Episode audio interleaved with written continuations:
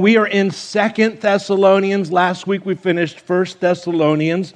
And as I've said each and every week, because of all that we've seen taking place in our world this year, we decided that we would look a great deal at Bible prophecy, specifically, what does the Bible say about end times prophecy?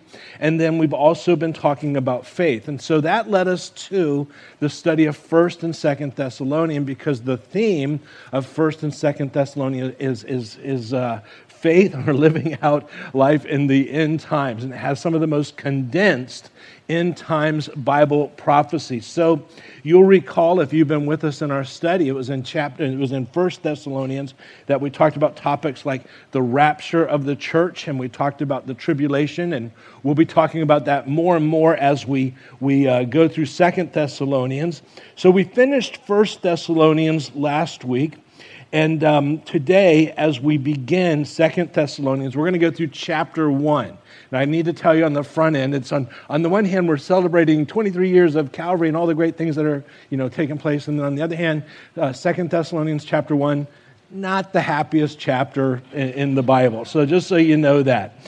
So Second Thessalonians was written probably a few months after First Thessalonians no more than a year. And, and so th- some things have been going on. And so Paul the Apostle wrote back to the Thessalonians. Literally, it, it appears to be months or so after his first letter. And so one of the things that we've talked about each week is that we, we need to keep in mind as, as most of us grew up in church, you know, and, and uh, we, we went to Sunday school growing up and, you know, and, and all of those things. And, and some of us, we, well, we didn't grow up in church, but we've been in church for, for a couple of years.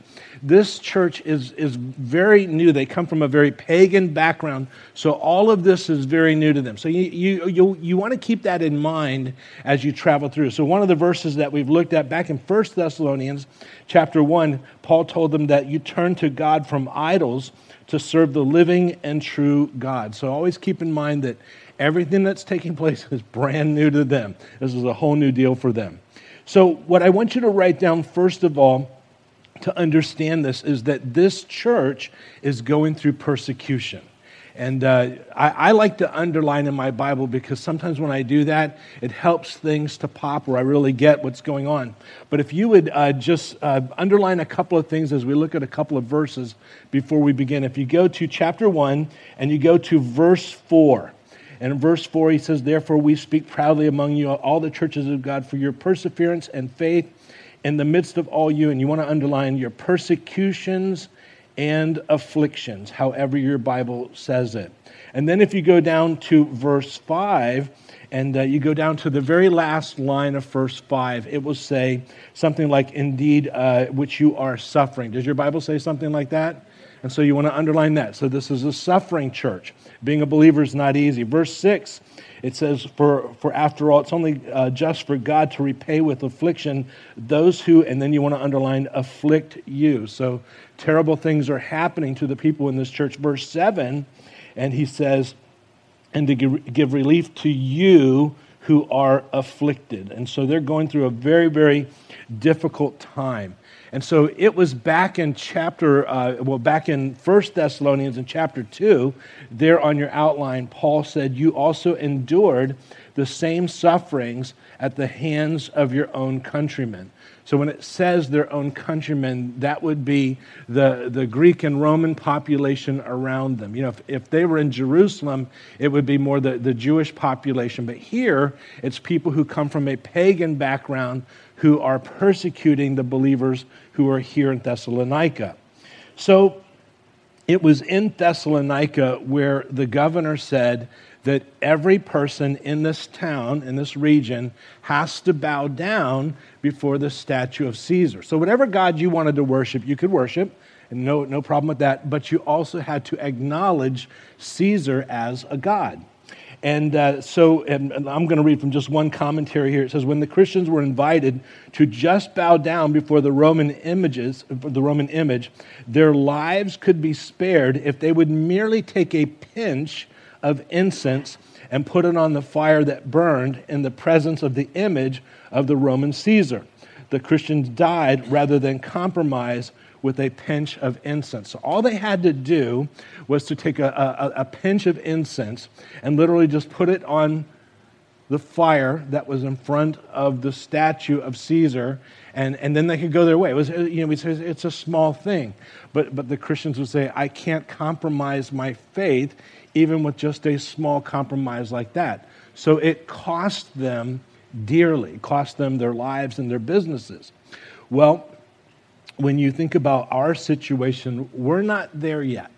Um, but, but, I, but if you were to look at what's taken place in this generation, um, it was just a few years ago where our government changed our constitution and redefined marriage. And it was in that time where, as you know, the lady in Kentucky who was the clerk of courts said, because of my conscience, I can't sign certain marriage certificates. And so they threw her in jail. Do you guys remember that? They threw her in jail. Guys, it used to be in our country when we didn't like the job that you did, we just fired you. But now uh, you can find yourself being thrown in jail if you go against uh, what, the, what the current uh, thinking is. And then we mentioned last week, if I can be just a little bit redundant, that this year in our country, we saw for the first time inmates in prison released to the street uh, over fears of the virus. Yet they were released to the street over fears of the virus, and Christians who went to church were arrested and sent to jail. So, so we are beginning to see some of these things. And I can tell you, based upon many years of study in the Bible, it does not get better. And so you want to keep that in mind. So it was in Thessalonica where the first Christians were crucified for their faith. They were burned alive for their faith. And this is all beginning there. So as persecution began, one of the things we're going to find in chapter 2, many of them thought that they had missed the rapture of the church and they were in the tribulation. And so, chapter 2, Paul is going to talk about this is not the tribulation. This is bad, but this is not the tribulation. And then when we get to chapter three, what we're going to find is that others felt like what's so bad that Jesus has got to be coming back any day now, so they quit, the, they quit their jobs.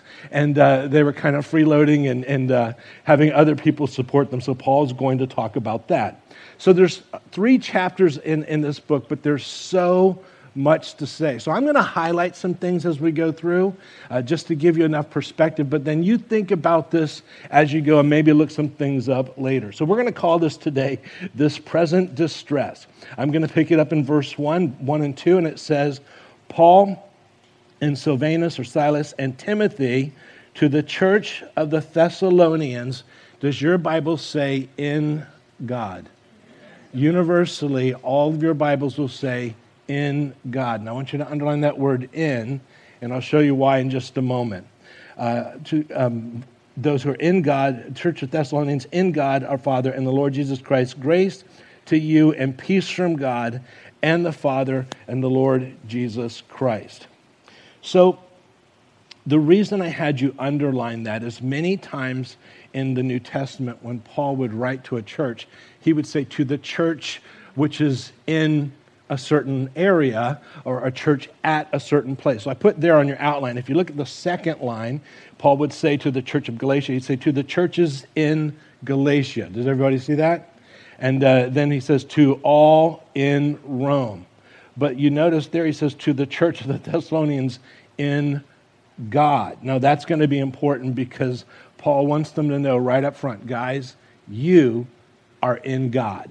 And so I'm not writing to the church that's in Thessalonica so much. I'm writing to the church that's in God. So, so why? And, and the reason is because when you're going through very difficult times, one of the things that can happen is that we all feel like when we're going through a difficult time, uh, it's almost like we we feel like we've fallen out of the favor of God, that God is somehow mad at us. Maybe there's sin in our life. And so Paul wants to encourage them there is nothing like that going on here. You are a church and you are in God and you, you are right doing exactly what you are supposed to be doing. You know, sometimes we feel like God is mad at us or, or that, you know, something. Am I the only one who's ever felt that way? So, so Paul says, no, you are in God. And he wants to drive that point home. So they're not just the church at Thessalonica, you're the church in God. So go ahead and write this down to the suffering. We say to the suffering church. He wants to convey that you are secure in God. Uh, God has not left you. Uh, you're not in sin. You didn't do anything wrong. This is just persecution that comes because uh, people are hostile to Jesus. Now, the very fact that they did not run away when uh, things got difficult is evidence that they really are in God because there's no way that you're going to stick with the Lord in difficulty if it's not really true in you. So, Paul then highlights some things that took place in them in the midst of persecution. There's so much more to these things that we can say. I'm just going to highlight some things as we move through. So we're going to pick it up in verse 3.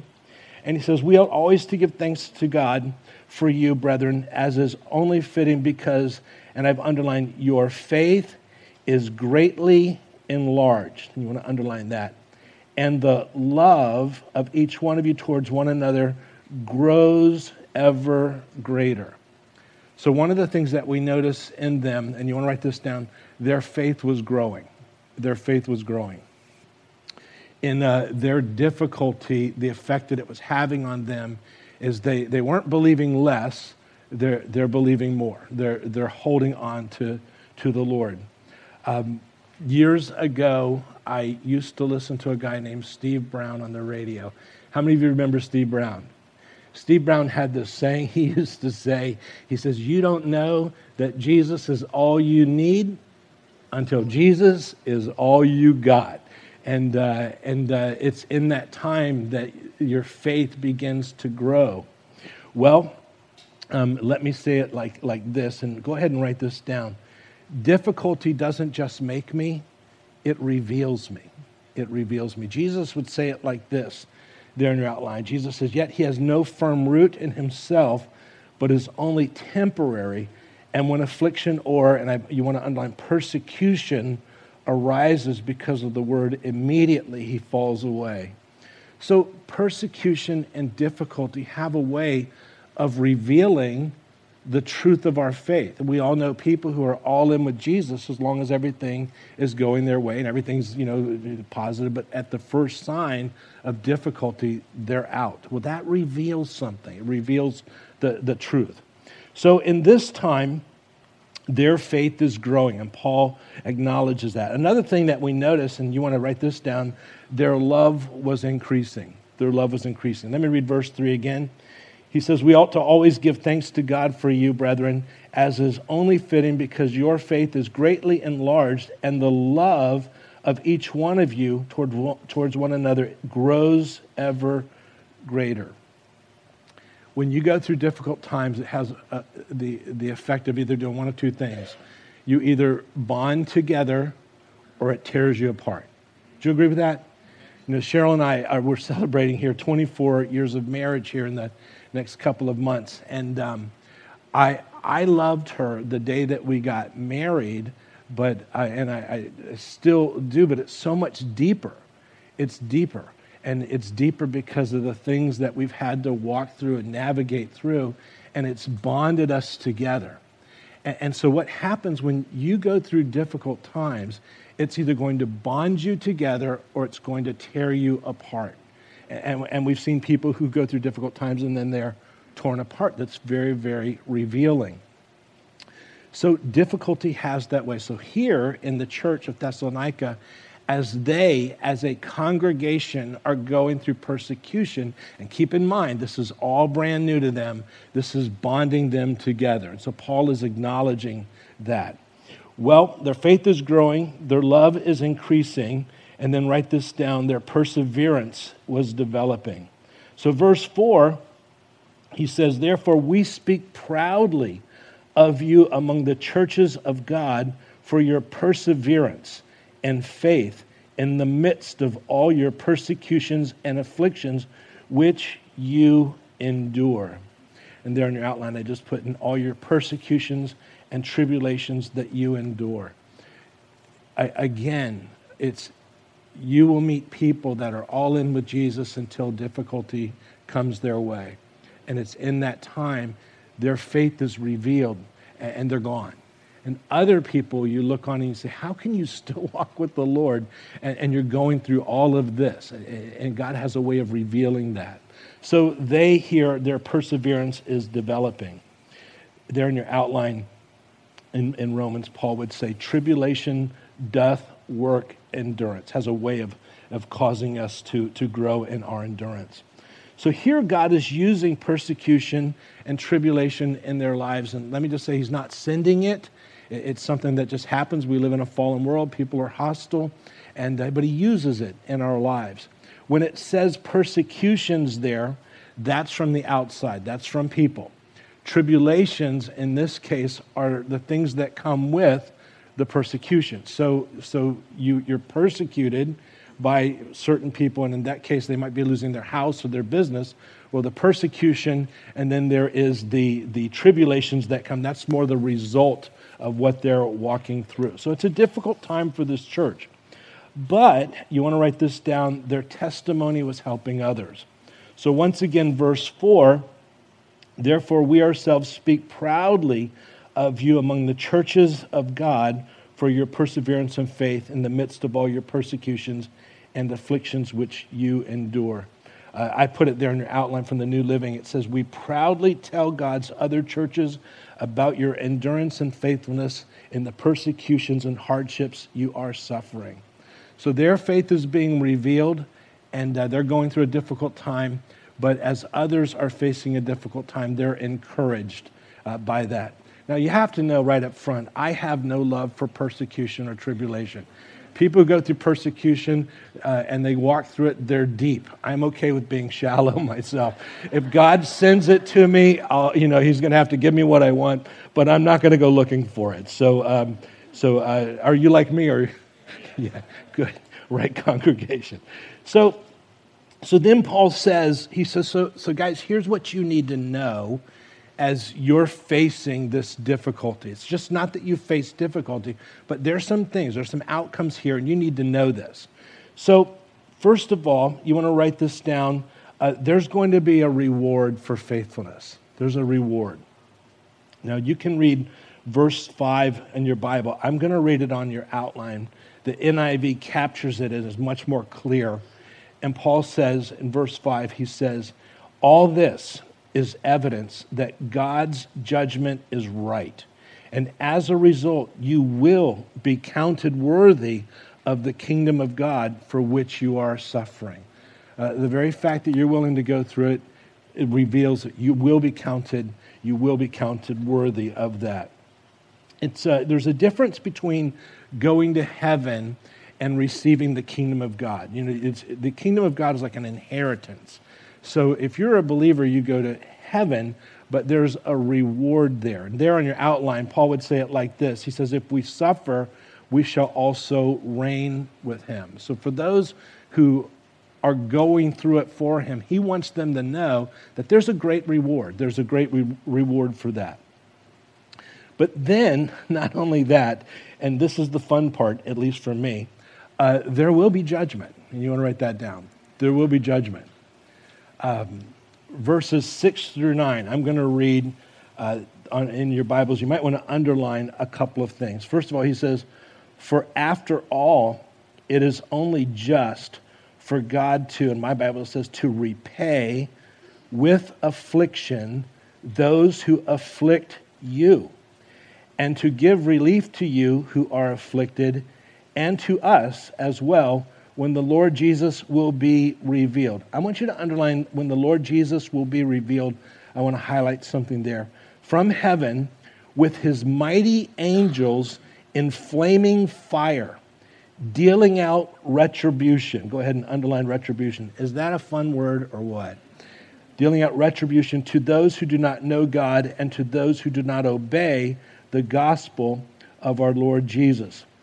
These will pay the penalty of eternal destruction away from the presence of the Lord and from the glory of his power.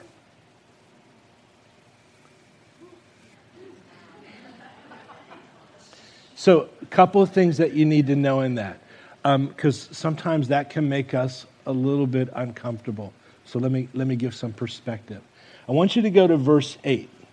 And uh, in verse 8, he says, dealing out retribution to those who do not know God and to those who do not obey the gospel of our Lord Jesus. Now, we read that in English and from our perspective, and, and so it's just like, it sounds like God's just going to pour out, you know, judgment on those who, who don't know. Well, in, in Greek, the, the second clause makes it clear that the first clause is not talking about simple ignorance, but of this willful rejection. So it's not just talking about people who don't know, uh, it's they've, they've willfully rejected, is the idea of what's going on. So they've heard it, they reject it. And uh, keep in mind that those who have rejected it are now persecuting the Thessalonians at this point in our culture, we are comfortable with the Jesus who kisses the babies and says, Love one another, be kind to one another. Uh, but the Jesus who says, I am coming back in wrath, makes us a little bit uncomfortable at times. So, a couple of things in that. First of all, this is more like a side note. In uh, verses 7 and 8, there, I put it there on your outline and it says, when the Lord Jesus will be revealed, and I've underlined that word revealed, and then that Greek word apocalypsis, from heaven with his mighty angels in flaming fire, dealing out retribution. So that word revealed in the original language is the word apocalypsis, from where we get our English word apocalypse. So when you hear about apocalypse, uh, you know, people say, well, that's the end times, and you know, and all that. That apocalypse just means revealed. That's all it means when he's revealed. And uh, one of the things that we notice is that when Jesus came the first time and he was revealed, he came one way. He came as, we would say, a lamb. Um, and we have the opportunity to accept or reject.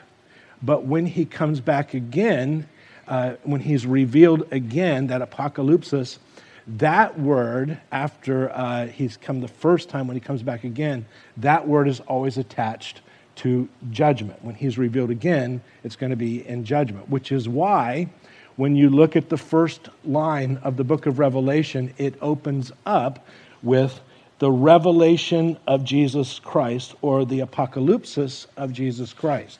And so, and then when you read the book of Revelation, it has a lot to do with judgment. So the first time he came to the earth, he brought a free gift of salvation, he, the Holy Spirit, eternal life.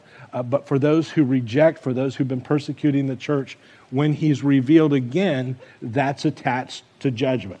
So far, so good? Now, I love in verse 6, he says, for after all, it is only just for God to repay you, to repay with affliction those who afflict you. And one of the things you notice in the Bible is that when God pays back, uh, he tends to do it in the same way. So let me give you a couple of stories. Do you remember the story where the nation of Israel, they are enslaved there in Egypt, and Pharaoh makes this decree and he says, he says, we want you to take all the baby boys that are born and drown them in the Nile. Do you remember that great story? Well, how does that end? Well, the baby boys aren't drowned in the Nile, but all of Pharaoh's army, which is all male, are drowned in the sea. God has a way of bringing it back around the same way in the book of Esther, you have a man named Haman who hates the Jewish people. And so he builds a hangman's gallows to hang the Jewish people. Well, they're not hung, but guess who is? He is. Uh, you have in the book of Daniel, you have the king's advisors, and they kind of trick King Darius to arrest Daniel and throw him into the lion's den. Uh, Daniel does okay, but the next day, what happens? Well, all the advisors are thrown into the lion's den. And, and so you have this very poetic justice that God likes to, to bring about. Now, uh, I like that. So you might be uncomfortable with it, but, uh, but I'm okay with it. Now, let me go just a little bit further with this. Some people are very uncomfortable with the whole concept of Jesus coming back in wrath. I like to explain it like this you and I are created in the image of God, which means there are certain things that we can learn about God by looking at ourselves. And, uh, you know, the, the rest of the creation is not created in the image of God, but, but we are. So, dads, if I can speak to the dads, you know uh, that we can get over a lot of things. You know, I, have said if somebody embezzles my bank account, takes all my money, I always say if you need the $27.50, you just take it. I'll get over it. You, you, you wreck my car, it's just metal. I don't care. But, but, dads, isn't it this way? Somebody hurts or violates our kids, it's war. Do you agree with that? It's war. And well, guys, you need to understand that that comes from being created in the image of God. So, so animals don't do that. Animals don't do that. So, you know, you, you eat a baby cow, Papa Cow doesn't hunt you down because they're not created in the image of God. You know, and, and dads, you know, like I like to say, I was young, now I'm old, you know. Uh, you hurt my kid, it's war. You know, I'm okay with going to prison. Three hots in a cot, I'm good, but, but you hurt my kid, and, and, and, and you get that from being created in the image of God. So, so don't, don't beat yourself up too much the next time you get a little ruffled that somebody hurt your kid. Um, so, so I like to share it like this. Years ago, I went to a seminar. And uh, in this seminar, they were teaching parents and they were teaching children what is the most powerful thing to say when something bad is about to happen to you. And, uh, and so they came up with this phrase, and parents, this is a freebie. We teach our kids this phrase, and uh, you need to teach your kids this phrase. But let me give it to you, and then we'll unpack it. So you want to write this down. The most powerful words are I will tell my dad. I will tell my dad. So, so here, dads, your 16 year old little girl, She's in a compromising situation, and right now saying no isn't stopping. If she would just say, I will tell my dad, it's very powerful. In molestation and abuse cases, it's very common for the offender to say, Don't tell anyone. We tell our kids, You say, I will tell my dad. And, and, and here's why intrinsically, we know about the wrath of dad. Does that make sense? And so, so that I will tell my dad is very, very powerful. So, spiritually speaking, somebody has told God, somebody told daddy, and he wants you to know daddy's coming because somebody hurt one of his. I love this verse there in your outline. Jesus said it like this Whoever causes one of these little ones who believe in me to stumble, it will be better for him to have a heavy millstone hung around his neck and he be drowned in the depth of the sea. Heavy words from Mr. Forgiveness, isn't it? What is he saying? Daddy's coming. Daddy's coming. So, so just know that. That's where that comes from. Just like you feel about your kids, he feels about you as his kids. And so if you feel that wrath, he does too on your behalf. Make sense so far? Verse 10.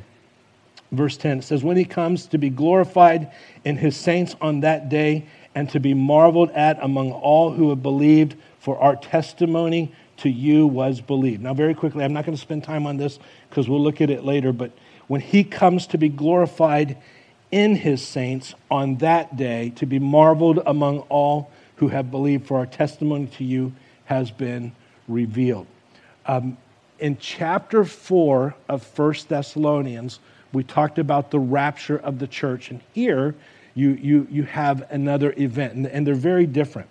In chapter 4, the rapture, Jesus returns in the air. Here in chapter 2, we refer to this as the second coming. This is where Jesus returns to the earth in chapter 4 of 1 Thessalonians, Jesus comes for the church.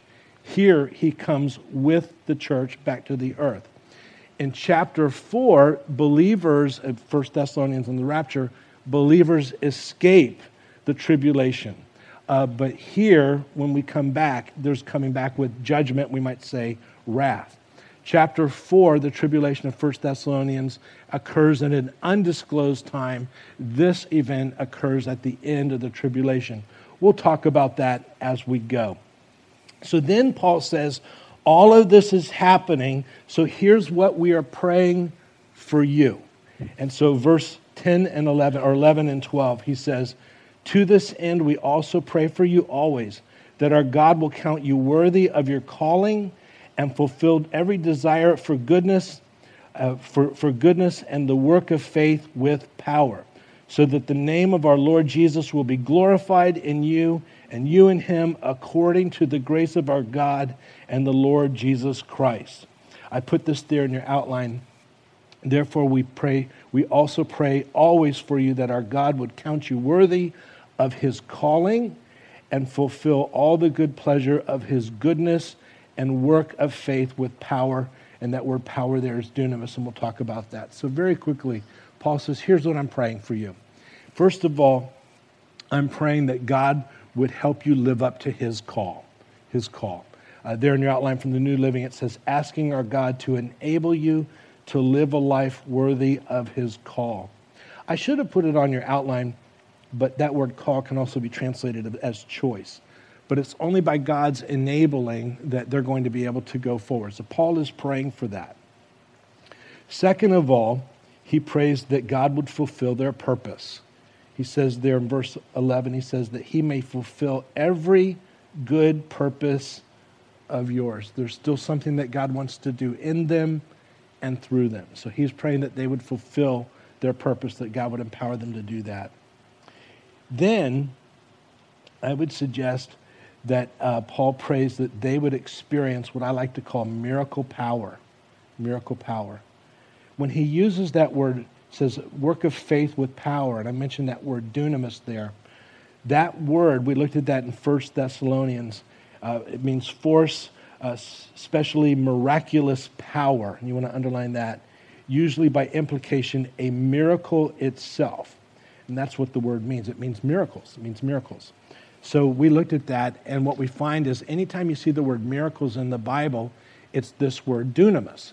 So, for instance, in Luke's gospel, it says, The whole multitude of the disciples began to praise God joyfully with a loud voice for all the miracles, and that word there's dunamis, which they had seen.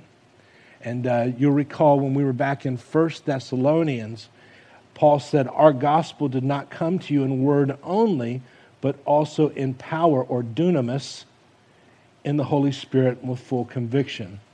So, commentators will say, Adam Clarke's commentary says that the best way to translate, translate that was our gospel didn't come to you with just words, but it also came with attesting miracles.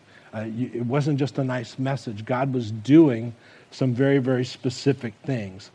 And so, there, uh, it can be said, Paul says, I'm praying that you're going to have all of this with power. You could also say with attesting miracles that uh, when you have God showing up and doing some things in your life that you look at and you say, that can only be the Lord, it has a powerful effect in your walk with the Lord as you face some things. Few good God stories go a long way. Verse 12 so that the name of our Lord Jesus will be glorified in you and you in him according to the grace of our God and Lord Jesus Christ. He says, so that the name of our Lord Jesus will be glorified in you and you in him. And uh, go ahead and write this down. People draw conclusions about Jesus based upon what they see in me. Based upon what they see in me. As people see this church being faithful, even in a very difficult time, they look on and they say, there must be something real to what these people believe, because who would go through that and hold to that belief if it wasn't? Did you find that interesting today? Good, good. Well, with that, we're going to wrap up. And uh, as we do, I want to give you the encouragement if you've not yet come to the place where you have received Jesus into your life, you've accepted his free gift of salvation, forgiveness of your sins, becoming part of his family for now and for all eternity, as we close in prayer today, you have that opportunity. Let's pray. Father, as we wrap this teaching up today, we pray that, that um, Lord, we're not facing what these people are facing. But yet, Lord, if we ever are called to, we pray that what will be revealed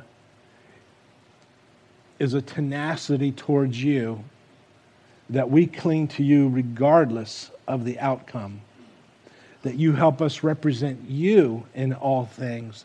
And then, Lord, just as Paul prayed, give us whatever it is that we will need in that time to faithfully represent you. Lord, for those of us who haven't come to that place of inviting you in, receiving your gift of salvation, forgiveness, and eternity, and being part of your family, we look at you and we say, Jesus, come into my life, give me your forgiveness. I, I want to be part of your family, and I, I want to be the, the man or woman that you've called me to be. I want a relationship with you. And so, as you enter into my life from this day forward, as best I can as you lead me, I want to follow you. And he promises that if you invite him in, he will never leave. Father, thank you for the past 23 years, all that you've done, all that you're doing, and all that you plan to do. I pray, God, that you keep each and every one of us till we meet again. It's in Jesus' name that we pray, and all God's people said, Amen. Amen. We love you guys, and we'll see you next time.